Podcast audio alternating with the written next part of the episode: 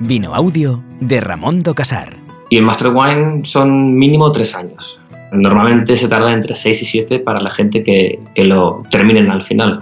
Yo estoy convencido que el, el rural en general necesita gran cantidad de mano de obra muy cualificada, el sector vitivinícola de una manera yo creo que especial. Que busque viñas de, de buena calidad, uvas de buena calidad y hay que transmitir un, una historia original. Un podcast con contenidos vitivinícolas para entablar una conversación. Presentado por José Barreiro. Este es un podcast de vino y en este capítulo tenemos dos invitados con perspectivas muy valiosas sobre el sector vitivinícola. Juan Manuel Casares, al frente de la Estación de Viticultura y Enología de Galicia y también del Consejo Regulador de Ribeiro, y Jonas Tofterup, uno de los doscientos ochenta y cuatro Masters of Wine que existen en el mundo. Sus perspectivas sobre el presente y el futuro del vino nos aportarán un aprendizaje extraordinario. Presente del vino. Galicia es una de las regiones vitivinícolas más activas del país. Cuenta con la segunda denominación de origen más antigua de España. Y hoy tenemos la ocasión de hablar con el presidente del Consejo Regulador de esa denominación, Juan Manuel Casares, que también tiene entre sus responsabilidades dirigir la Estación de Viticultura y Enología de Galicia, conocida como EVEGA, que tiene como misión apoyar a las empresas vitivinícolas de la Comunidad Autónoma de Galicia. Juan Manuel es para nosotros un testigo privilegiado de lo que se está haciendo en el presente de los vinos gallegos y también de los desafíos de futuro que enfrentan en esa zona del noroeste español. Pero antes, ¿qué tal si viajamos por Galicia y conocemos en profundidad sus vinos? Bueno, pues en principio yo creo que lo más eh, reseñable de los vinos gallegos es eh, la sinonimia Galicia con la otra palabra que es calidad. Y esto en los vinos, digamos, eh, digamos se puede aplicar de una manera incluso yo diría que superlativa. Ahí están todos los premios y todos los reconocimientos que los vinos gallegos están llevando estos últimos años y que, bueno, lo que hacen es refrendar Esta, esta sinonimia. Los vinos gallegos yo entiendo que como producto en sí eh, son, son sencillos de conocer, son los blancos, pues son unos vinos muy, eh, muy equilibrados, muy aromáticos, con esa acidez que hace incluso que se rompan ciertos tópicos en cuanto a que se hablaba de vinos gallegos como vinos del año y efectivamente se está demostrando que esto que no es así, que los vinos blancos gallegos no son solo vinos jóvenes que se tengan que consumir en el año. En cuanto a los tintos, son vinos, yo entiendo que eh, muy potentes, con mucho cuerpo y con una carga con una carga de taninos que yo creo que están ganando cotas eh, de mercado eh, fuera de lo que es la Comunidad Autónoma de Galicia, yo creo que de una manera muchísimo más creciente con el tiempo. Yo creo que en la Comunidad Autónoma de Galicia lo primero que tenemos que, eh, que reseñar es que tenemos cinco denominaciones de origen, lo que da un poco eh, muestra de la gran riqueza que tenemos en esta tierra. Son cinco hermanas que comparten una serie de características comunes, pero con otras eh, peculiaridades que las hacen diferenciales unas de otras. Si empezamos por la zona eh, sureste, evidentemente nos encontraríamos primero con la denominación de origen Monterrei, que es la única de las cuatro que, eh, digamos, se encuentra en la, lo que sea la cuenca hidrográfica del, del Duero. Es una denominación de origen eh, joven, que está muy bien posicionada, pero creo que aún tiene mucho que decir en todo el panorama vitivinícola de Galicia y de España en, en general. Podríamos seguir y nos encontraríamos ya, evidentemente, siguiendo por el sur, nos encontraríamos el Ribeiro. El Ribeiro que encarna, eh, si Monterrey encarna el amanecer, eh, el Ribeiro yo creo que encarna dos palabras que son contundentes, que son la historia y que es la tradición. No tenemos que olvidar que es la denominación de origen más antigua de Galicia y una de las más antiguas de España. Es básicamente conocida por sus grandes blancos, que responden eh, pues a la eh, descripción que he hecho antes de ellas, pero cuidado porque los tintos de los Ribeiro están ganando poco a poco eh, cotas de mercado. Podríamos seguir hacia el oeste y nos encontraríamos con Rías Baixas, Rías Baixas que es en extensión la denominación de origen más amplia de la Comunidad Autónoma de Galicia y cuyos blancos, sobre todo con monovarietales, Eh, con base en Albariño, pues evidentemente son de, de sobra conocidos. Nos podríamos ir siguiendo un poco en círculo hacia esa joya del paisaje orensano que sería la Ribera Sacra Y ahí, pues bueno, evidentemente estamos hablando también de una tierra básicamente de tintos que, eh, degustados en los balcones de Madrid o en cualquier otro mirador de ese Cañón del Sil, yo creo que llegan a unas características de eh, superlativo.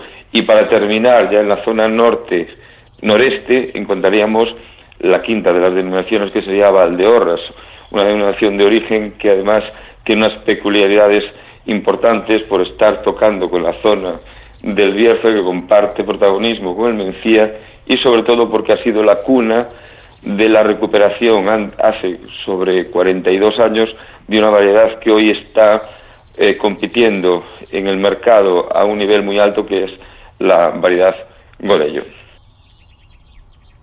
Una estación enológica es una figura que surgió hacia el último tercio del siglo diecinueve en respuesta a todos los problemas que la viticultura en España tuvo que afrontar. Hablemos de brotes de mildio, brotes eh, de mildio, de oidio y finalmente la gran plaga de, de la viticultura, que fue la filoxera.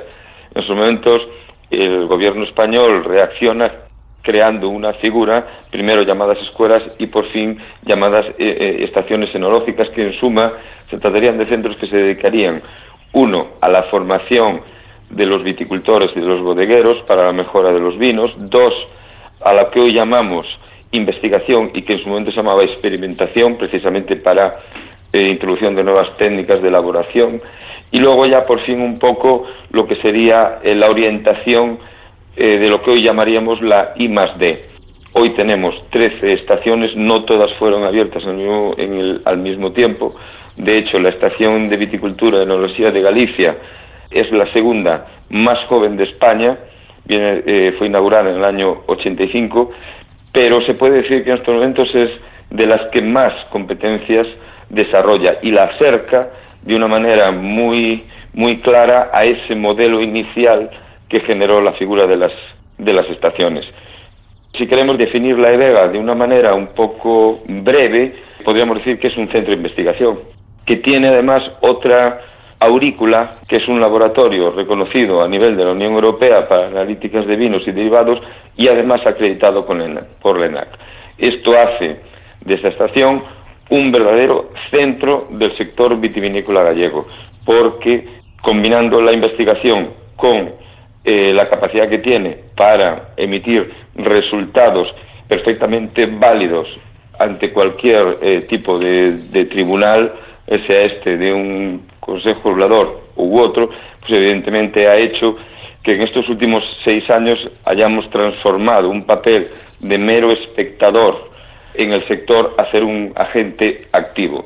Además, se ha potenciado, hemos potenciado la parte formativa, la parte de transferencia y, eh, como dato quisiera dar que en estos últimos años son casi seis mil alumnos los que se han inscrito en más de ciento veinte actividades eh, formativas que hemos organizado.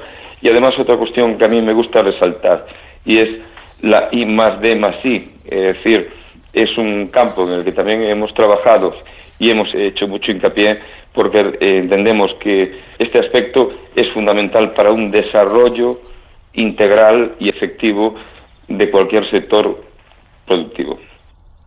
Creo que el sector vitivinícola está creyendo en él, está apostando cada día más por él, y esto yo creo que se va a traducir en una serie de, de, de innovaciones que al final eh, se materializarán en nuevos productos en el mercado. Estamos viendo pues que todos los días surgen productos pues a base de experimentación, pues con tipos de depósitos especiales, como de cemento, de huevo, de ánforas, etcétera, etcétera. Incluso eh, se está experimentando bastante con lo que sería la utilización de las barricas, cosa que no era eh, eh, hace unos años, mm, sobre todo en blancos, muy una eh, práctica muy, muy recurrida.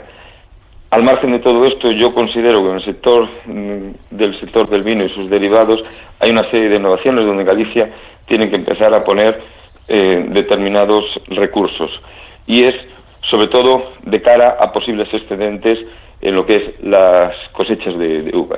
Y hace poco en EVEGA hemos organizado precisamente dos días unas actividades alrededor del mundo del vinagre. Existen en Galicia un par de empresas que se dedican a hacer vinagres artesanales, por cierto, premiadas a nivel de los concursos a nivel España, eh, de toda España, eh, por dos años consecutivos. Estoy pensando en una empresa del Ribeiro. Creo que es algo que para lo que el sector vitivinícola también tiene que mirar, sobre todo, insisto, de cara a colocar determinados excedentes que, que se puedan producir, y que además es un producto que está muy demandado por la industria conservera, hablemos del escabeche, por ejemplo, y además es eh, un producto versátil y que permite también hacer productos de alto valor añadido. Yo, desde la experiencia que he acumulado durante bueno, veintiséis, veintisiete años ya de trabajo en el, eh, relacionado con el mundo rural, yo creo que, en principio, lo que le diría a cualquier eh, joven em, eh, emprendedor que se quiera introducir en el sector vitivinícola, lo primero es que haga un análisis pormenorizado de la situación y de las necesidades. Es necesario que nos pongamos en la realidad de las cosas para tomar las decisiones siempre más acertadas, y esto teniendo en cuenta que nunca hay un umbral de un cien por cien de garantías. Lo que sí es cierto es que en estos momentos el mundo rural, en general, a nivel europeo, a nivel español y, por supuesto, también en Galicia, no está pasando por sus mejores momentos. Hay una serie de problemáticas que todos los días, cuando abrimos los, los jornales, podemos ver, eh, pues problemas de demografía, problemas de, de abandono de explotaciones, problemas de jubilaciones, etcétera, etcétera, etcétera. Y esto va a generar, eh, está generando, desde mi punto de vista, un gran problema, que es el problema de inmovilización de tierra, y sin tierra, cualquier tipo de explotación, fuere del sector que fuere, eh, es imposible que sobreviva. Y a nivel de lo que sería ya la mano de obra, los, la, los técnicos cualificados, sería precisamente esto, la escasez que empieza a haber de determinados profesionales altamente cualificados. Y esto, el, el sector del vino no es ajena a esta situación.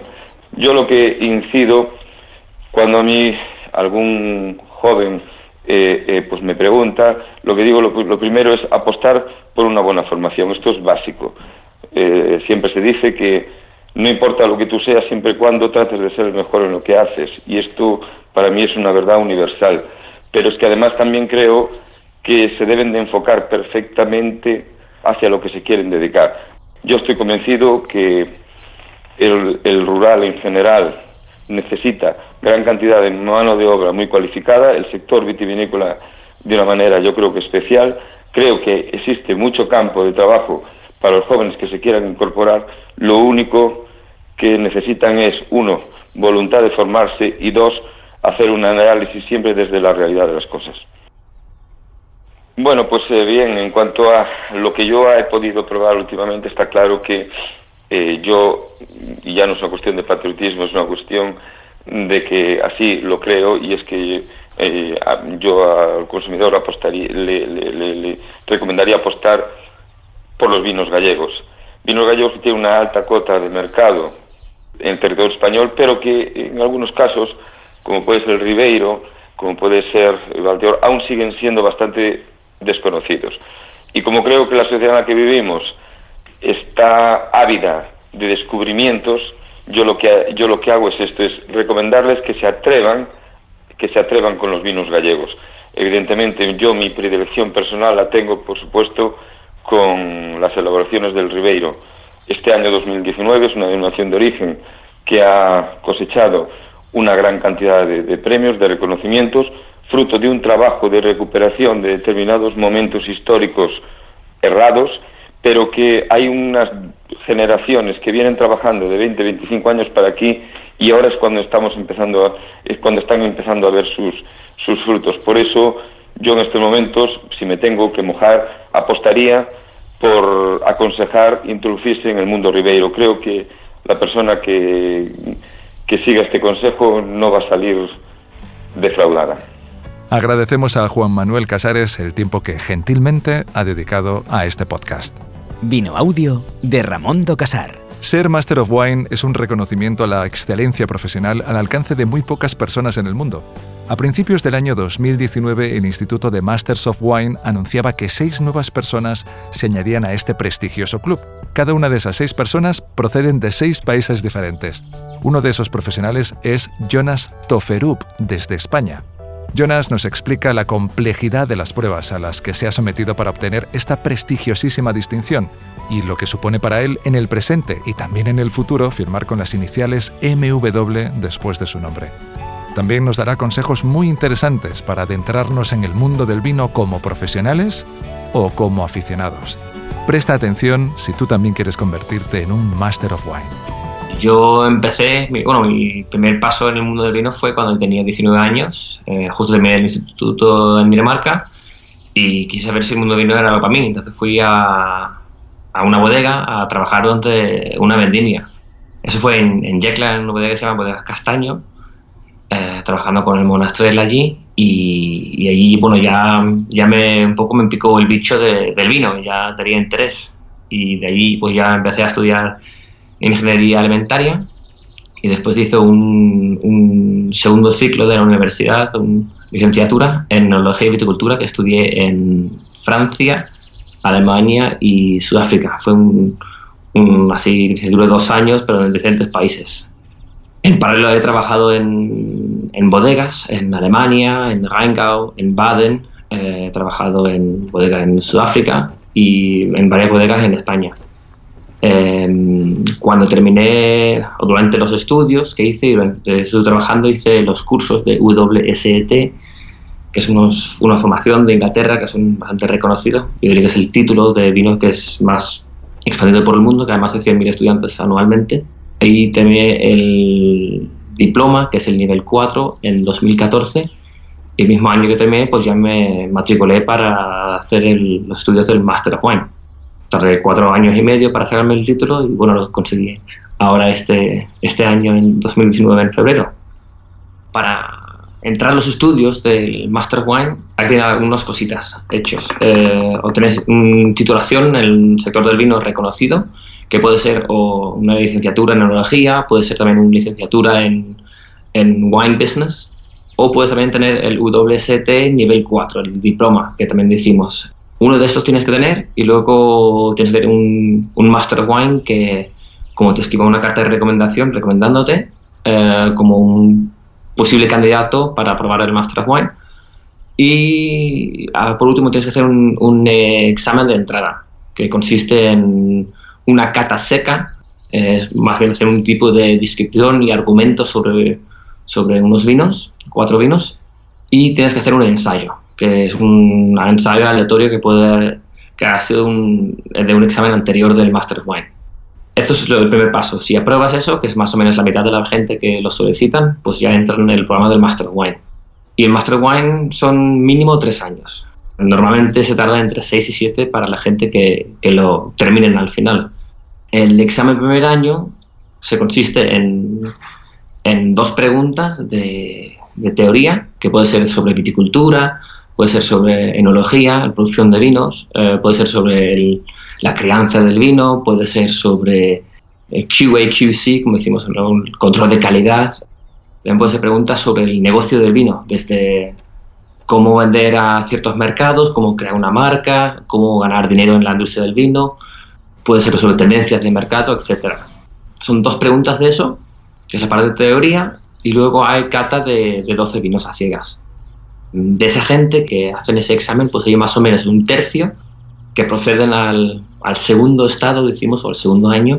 Otro tercio suspenden, y, pero no suspenden muy mal, así que le dan la oportunidad de repetir el primer año.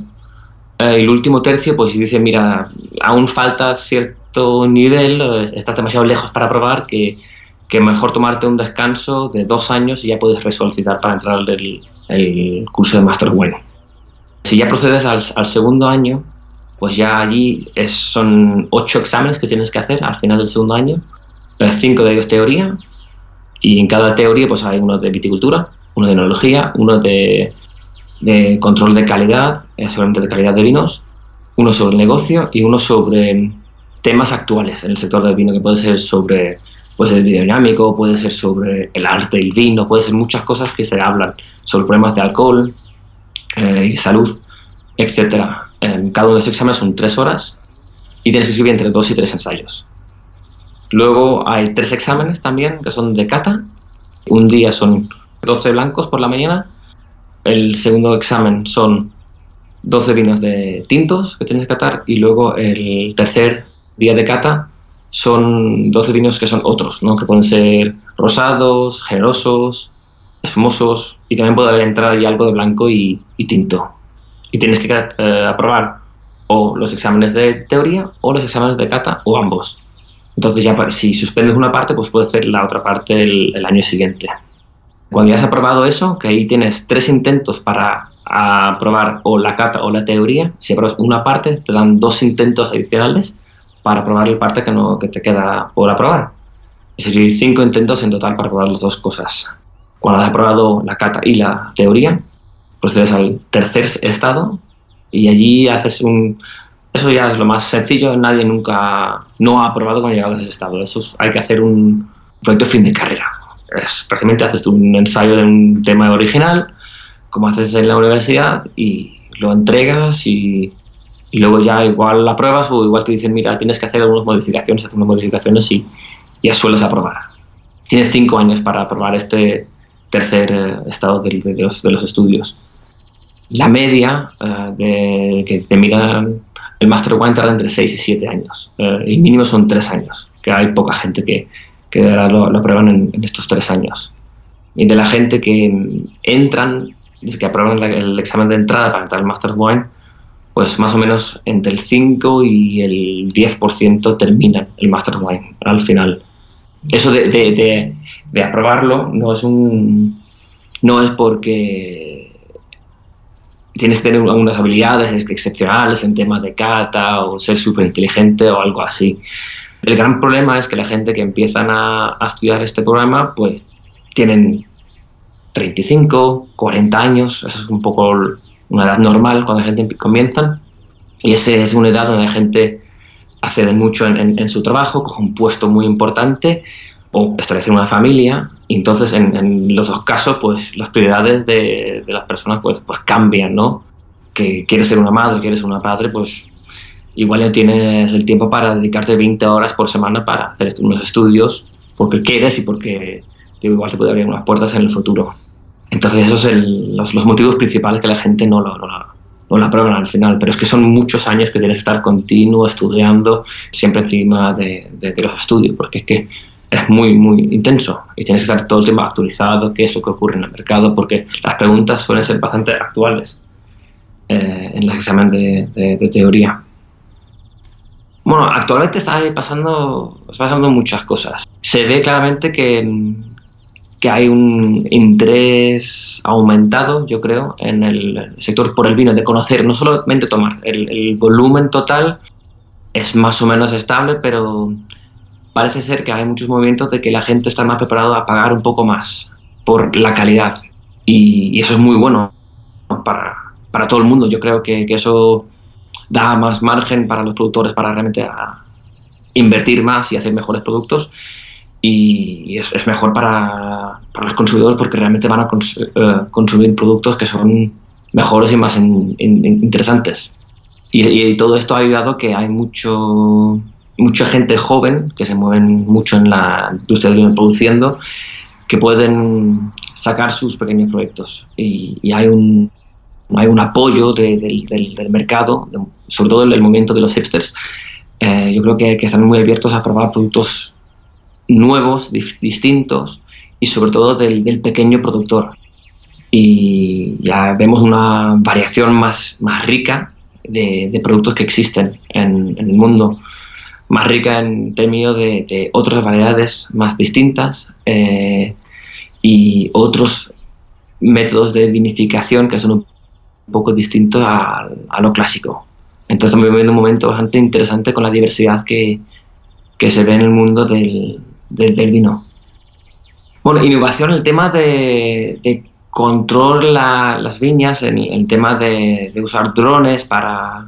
para sacar diferentes tipos de, de imágenes de, de las viñas, para poder ver dónde hay estrés, dónde hay falta de agua, dónde hay falta de nutrientes, se puede ver desde el aire y se puede aplicar tratamientos muy local. No es decir, vale, ahora hay un, un problema aquí, vamos a darle eh, nutrientes a, a, toda la, a toda la parcela, no, no vamos a ver dónde en la parcela realmente necesitamos actuar in, in situ. Eso, eso es mucho mejor para el medio ambiente porque no malgastamos productos en en, en las viñas innecesariamente, y también podemos, el tiempo de aplicación pues también es menor.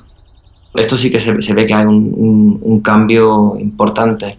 Y luego muchos problemas que ha habido últimamente con las enfermedades del, del tronco de la, de la viña, pues se está cada vez más trabajando sobre el, el método de poda. El poda ha sido algo, yo creo, para muchos algo olvidado, eh, y han dado muchos problemas, que las vides mueren antes de, de realmente llegar su, su tiempo donde debería morir, porque está mal podado en invierno.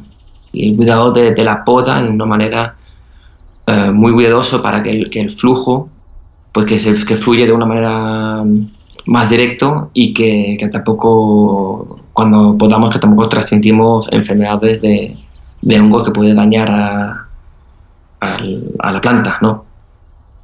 El tema de, de elaboración de vinos, hay muchas cosas que están cambiando. Yo diría el tema del uso de sulfitos. En general, la gente está más consciente y saben trabajar con menos sulfitos en general. Hay muchos productores que también evitan sulfitos. También hay gente que lo está haciendo con, con defectos, desafortunadamente, pero hay mucha gente que lo está logrando, logrando bien. Luego el, el uso de, de madera está bajando mucho, el uso de madera nueva. La gente está usando madera vieja en depósitos más grandes, ¿no?, de fudres, que pueden ser de mil doscientos, dos mil, tres mil litros. También se ve un uso mucho aumentado el tema de uso de, de hormigón.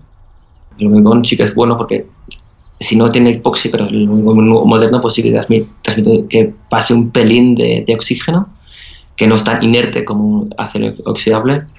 Pero también el hormigón, como es más grueso, más gordo, pues el, el temperatura es más estable.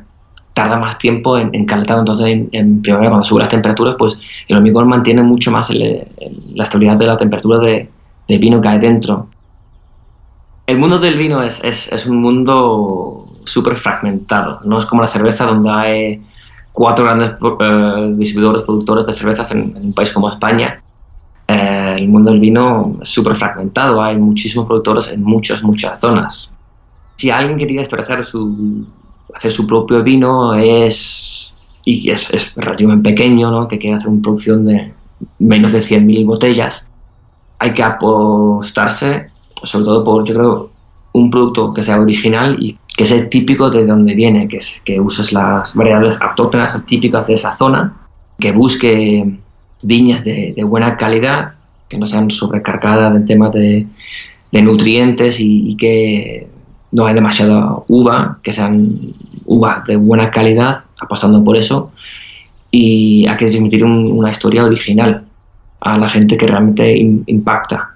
El tema de comunicación es, es cada vez más, más sencillo llegar a mucha gente por el tema de, de internet, que, que abre muchas puertas, pero también lo hace más competitivo. El gran desafío es, es realmente poder llegar a, a, al canal de venta, y ahí no hay que...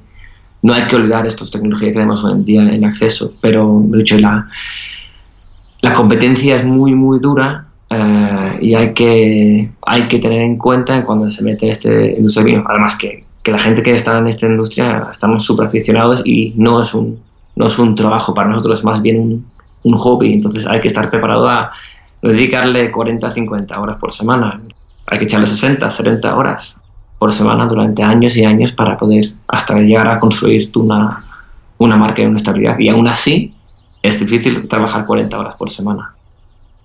Para un aficionado que está comenzando el mundo del vino, yo recomendaría estar muy abierto, ¿eh? Hay que no solamente ir a, a las zonas clásicas, hay zonas muy distintas por, por descubrir. Intentar probar algo distinto cuando uno pueda, y, y intentar fijarte en la zona y en la variedad o variedades de uva, y ya, ya un poco fijarte en qué es lo que te gusta y ir cambiando y discutiendo por esa zona. Y si realmente es una persona un poco más inquieto y que no solamente quiere limitarse a, a los vinos que producimos en este país, que hay unos vinazos de muy muy buenos, pues hay un curso de, de vino que es muy bueno, eh, que se llama W S E T. Es los cursos que yo estuve explicando antes, que yo hice el nivel cuatro antes de comenzar con Master Wine, pues hace el nivel uno, el nivel dos, el nivel tres, y ahí ya te da una visión amplia de todo el mundo, y ya eso ya te da mucha inspiración. Si haces el curso, por ejemplo, pues vas a catar cuarenta a cincuenta vinos en el nivel dos, que se hace un curso en fin de semana, y ahí puedes abrir los ojos y ver qué vinos existen no solamente en España, pero fuera de España.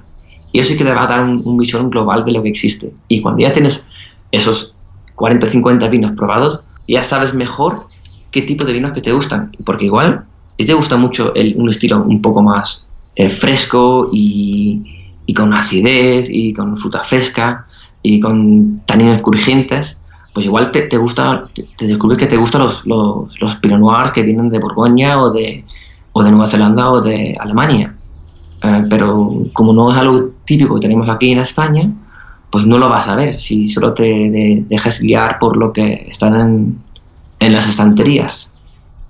Como unos vinos que a mí por lo menos me, me apasionan muchísimo de, de este país, eh, son vinos gallegos. A mí me, me gustan estos vinos frescos, con buena acidez, con taninos crujientes.